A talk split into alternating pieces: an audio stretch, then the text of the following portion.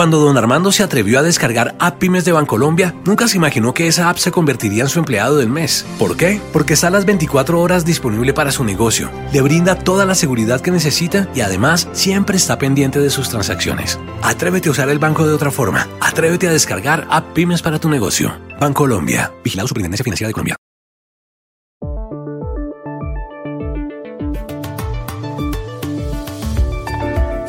Estamos ya a menos de tres semanas de las elecciones presidenciales en Estados Unidos. ¿Qué dicen las encuestas sobre Donald Trump y Joe Biden? ¿Se puede creer en esos sondeos después de lo que pasó en 2016? Hablamos con Fernanda Mandy, conocido encuestador de la Florida, un estado clave.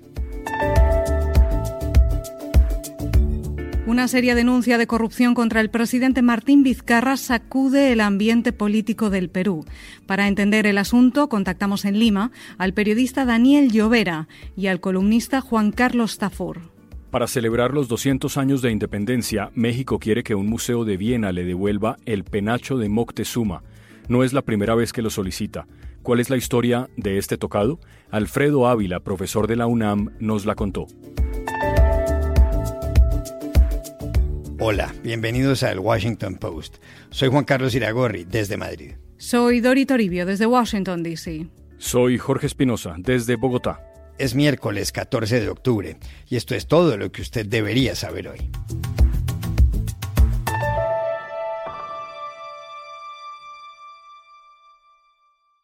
Faltan menos de tres semanas para las elecciones en Estados Unidos, donde se enfrentarán Donald Trump y Joe Biden, y el ambiente se calienta cada vez más. En ese país de 320 millones de personas, mucha gente ya ha votado y aparecen más y más encuestas. ¿Cómo están las cosas allá en Washington, muy cerca a la Casa Blanca, Dori? Espinosa, las elecciones de Estados Unidos ya han empezado y es importante subrayarlo porque más de 11 millones de personas han votado ya por anticipado, tanto por correo como en persona, en más de una treintena de estados del país, según el estudio de la Universidad de Florida llamado United States Elections Project. Para que sirva de contexto, a estas alturas de 2016, aproximadamente millón y medio de estadounidenses habían depositado su voto. Y hay estados como Virginia, Wisconsin o Georgia, donde están viendo cómo las cifras de participación se han disparado inicialmente en comparación con hace cuatro años. En cuanto a las encuestas, la media nacional de Real Clear Politics muestra al demócrata Joe Biden ganando terreno en las últimas semanas y le sitúa 10 puntos por encima del presidente Donald Trump. Hay sondeos, como el más reciente de este periódico, de The Washington Post y ABC News, donde esta cifra aumenta y la diferencia entre ambos es de 12 puntos Biden con un 54% de intención de voto y Trump con un 42%. Otras encuestas dibujan una diferencia incluso mayor, como la última del diario The Guardian, que da al ex vicepresidente Biden una ventaja de 17 puntos sobre Trump, con el apoyo del 57% de los votantes probables o likely voters frente al 40% del presidente de Estados Unidos, Juan Carlos. A propósito de encuestas, la pregunta es si después de lo que pasó hace cuatro años, cuando casi todas le daban el triunfo a Hillary Clinton sobre Donald Trump, ahora se les puede creer. Para eso llamamos a Miami a Fernanda Amandi, presidente de la firma encuestadora y de asesoría política Ben Dixon y Amandi International. Bueno, primero que todo, yo soy una de las personas que siempre dicen que se pueden confiar en las encuestas. No todas, porque a vez en cuando eh, hay una encuesta que no está bien realizada o que en una metodología que no se puede eh, decir que está científicamente bien hecha.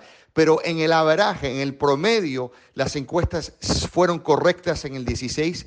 Creo que son correctas ahora. Y si eres la campaña de Biden o simpatizante de Biden, tiene que mirar estos números con esta ventaja abrumadora como algo muy confiable en de que Biden es el favorito a ganar la presidencia. Pero ojo, hay que acordarse también, faltan tres semanas todavía en la política, una eternidad, especialmente en esta época de Trump, donde las cosas que nunca se podían imaginar pasan en un periodo de 24 horas al otro, que cambia por toda la dinámica. Yo, aunque se ve ahora que Biden tiene una brumadora ventaja, no me siento cómodo en poder todavía garantizar de que va a ser el próximo presidente. No creo que hasta llegamos a faltando unos cinco o cuatro días, si se mantiene estos números y este promedio de ventaja de Biden por encima de Trump de 12, 13, 14 puntos, ahí sí se puede decir con confianza absoluta de que Biden va a ser el próximo presidente y va a derrotar a Donald Trump. Como la Florida es un estado clave en estas elecciones y lo ha sido en muchas otras, le preguntamos igualmente a Fernanda Mandi, que lo conoce muy bien, quién va a ganar entre Trump y Biden. Bueno, en la Florida siempre hay gran interés porque es uno de los estados claves para ganar la Casa Blanca.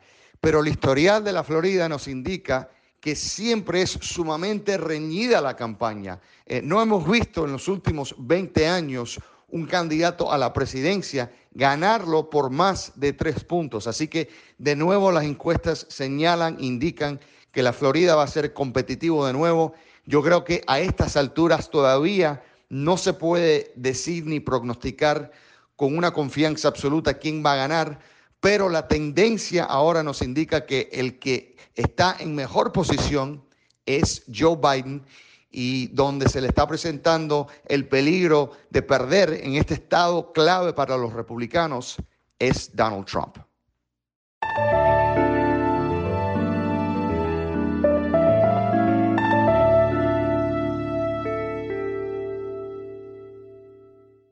El panorama político del Perú se ha agitado en las últimas horas al conocerse una grave denuncia de corrupción contra el presidente Martín Vizcarra.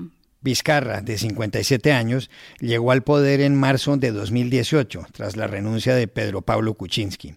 Su periodo termina el 28 de julio del año entrante. Para saber en qué consiste la denuncia, llamamos a Lima a Daniel Llovera, reportero del programa Cuarto Poder de América Televisión y quien ha seguido de cerca el caso. Sí, este es un caso muy serio eh, son cargos muy graves los que se han levantado contra el presidente peruano Martín Vizcarra, a quien han involucrado en recepción de presuntos sobornos. En el marco de una investigación fiscal llamada Club de la Construcción, este, este fue un cártel de empresas constructoras nacionales que se asociaban para distribuirse las principales obras en el país. Un colaborador eficaz ha señalado que entre diciembre del año 2013 y abril del 2014, le pagó un aproximado de 300 mil dólares al entonces presidente regional de Moquegua, que es una región ubicada al sur del Perú, Martín Vizcarra, a cambio de una importante obra de irrigación que se valorizaba en ese momento en unos 27, 28 millones de dólares. Eh, esta empresa se llama Obrains, es una empresa nacional, es una empresa peruana que se asoció para hacerse de esta obra con una empresa italiana llamada Astaldi. Hasta allí los elementos han sido, eh, los elementos de contexto han sido corroborados por la Fiscalía, pero se tiene que demostrar, eh, evidentemente, eh, durante la investigación fiscal, la entrega del dinero, la entrega concreta que se habría hecho de acuerdo al colaborador eficaz en dos armadas y en efectivo, en sobres Manila. El presidente Vizcarra reaccionó ante la denuncia, de la cual se dice además que no será la única. Como digo, o sea, aquí hay una intención, lo que quisieran ahorita, la intención es tratar de sacar al presidente para que ya el Congreso, sin presidente, pueda asumir decisiones como, por ejemplo, postergar las elecciones un par de años más. Entonces, hay, por eso, por eso, la idea es cambiar la estructura política dejando a la actual eh, gestión de gobierno eh, por un tiempo adicional. Y eso no es conveniente para la democracia. Nosotros por varios periodos ya estamos fortaleciendo nuestra democracia con el cambio de autoridades dentro de los plazos previstos. Cinco años debe ser un gobierno y cinco años debe dar la posta a quien viene. Cinco años debe ser un Congreso y, debe dar la posta. En eso estamos. ¿Qué tanto afectará esta denuncia a Vizcarra? Se lo preguntamos en Lima al columnista del diario La República, Juan Carlos Tafur. Mira, Juan Carlos, yo creo que lo va a golpear en la línea de flotación del gobierno que se sostiene sobre todo ante la opinión pública en una imagen de lucha contra la corrupción. Eso es lo que le permite al presidente Vizcarra tener los actuales índices de aprobación por encima del 50% o del 60% según algunos sondeos de respaldo de, la, de la ciudadanía. y en esa medida va a afectar sus niveles de aprobación popular. Pero no creo que lo afecte en términos de gobernabilidad política, porque el presidente ya aseguró cadenas de transmisión con los diversos partidos en el Congreso y como buen ex autoridad regional sabe manejarse muy bien con las Fuerzas Armadas, con los medios de comunicación y con las eh, autoridades del Poder Judicial y del Ministerio Público o Fiscalía. Asegurados esos tres soportes del poder y la performance propia del gobierno en estas circunstancias, yo diría que no va a pasar mayor cosa. Ya las propias declaraciones de los principales congresistas, ah, luego de conocida la denuncia, son declaraciones acotadas que han buscado atemperar la crisis y señalar que si alguna responsabilidad penal le corresponde al presidente, será cuando acabe su mandato, no en estos momentos. Ya superó una primera crisis de vacancia el presidente Vizcarra, yo creo que va a superar esta segunda también a despecho de la enorme gravedad de las denuncias que se han conocido y que sí creo que lo van a comprometer judicial y penalmente apenas deje el poder el 28 de julio del próximo año.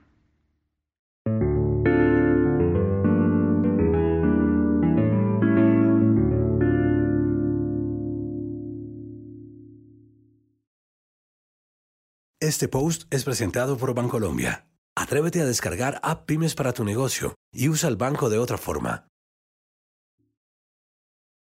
México vuelve a intentar que el Museo Etnológico de Viena le devuelva el llamado penacho de Moctezuma, que debió haber salido del país norteamericano hace 500 años.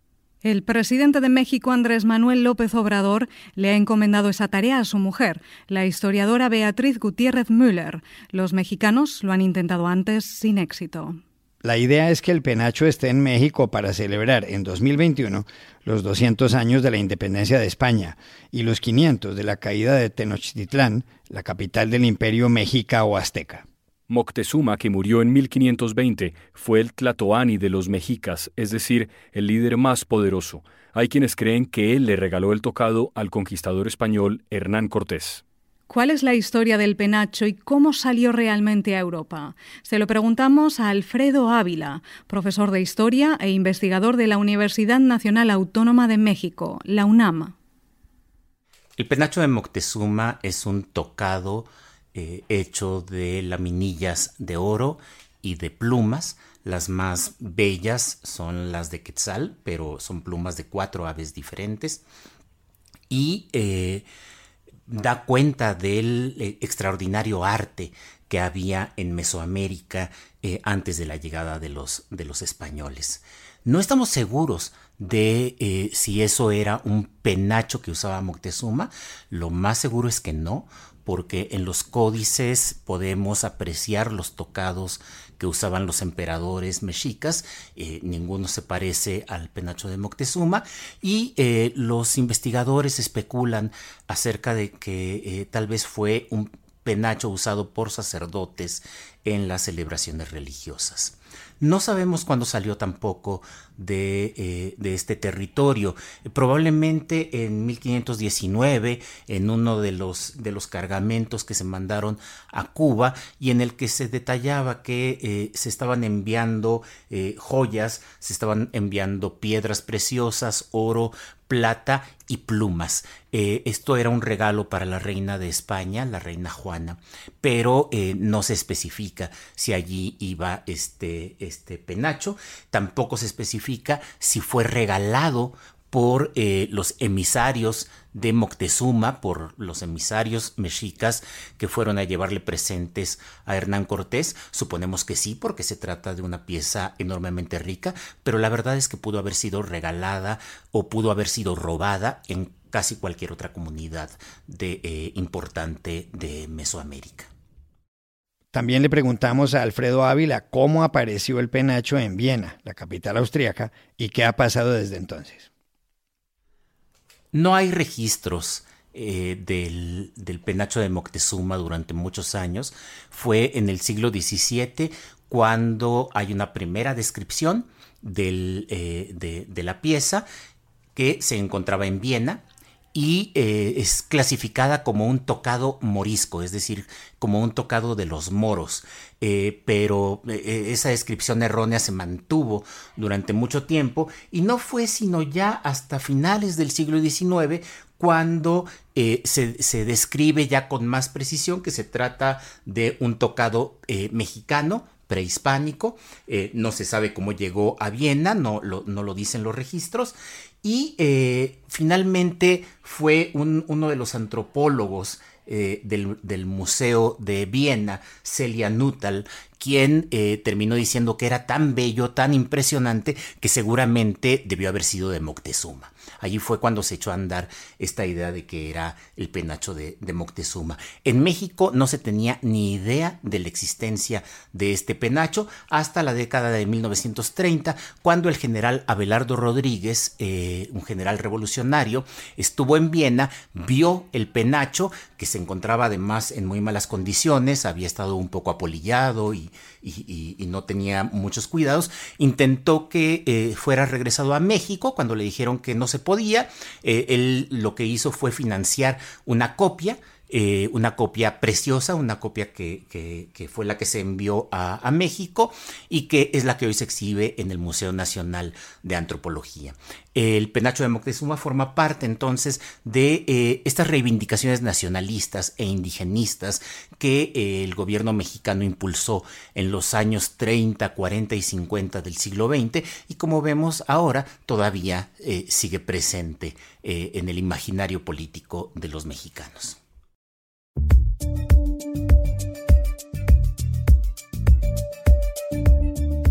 Y estas son otras cosas que usted también debería saber hoy. Cuba, Rusia y China han sido elegidos países miembros del Consejo de Derechos Humanos de las Naciones Unidas. Cuba logró el respaldo de 170 de los 192 votos posibles, es decir, el 88%, Rusia el 82% y China el 72%.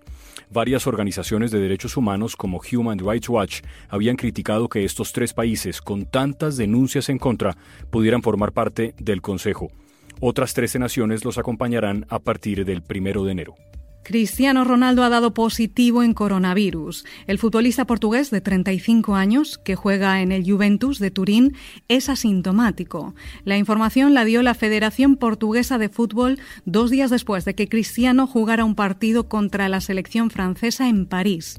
El crack, que ha formado parte del Manchester United y el Real Madrid, ha recibido el balón de oro en cinco ocasiones. Según la revista Forbes, Cristiano Ronaldo es el segundo futbolista mejor pagado del mundo solo por detrás de Leo Messi, y el año pasado se ganó 117 millones de dólares. Para paliar la crisis económica por la pandemia, la cual ha terminado en el despido de 4.300 trabajadores, el 20% de la plantilla, Singapore Airlines está vendiendo pasajes con el fin de abordar un Airbus 380 que permanece estacionado en el aeropuerto. La idea es que los pasajeros puedan comer, beber y ver películas, todo ello muy bien atendidos. Los tiquetes de clase económica empiezan con precios de 39 dólares y llegan en primera clase a los 496. No les ha ido mal, vuelan. Y aquí termina el episodio de hoy de El Washington Post, El Guapo. Por favor, cuídense mucho. Y pueden suscribirse a nuestro podcast en nuestro sitio web, elwashingtonpost.com, seguirnos en nuestra cuenta de Twitter, arroba el post, y también nos encontrarán en Facebook, buscando el Post Podcast. Chao, hasta mañana.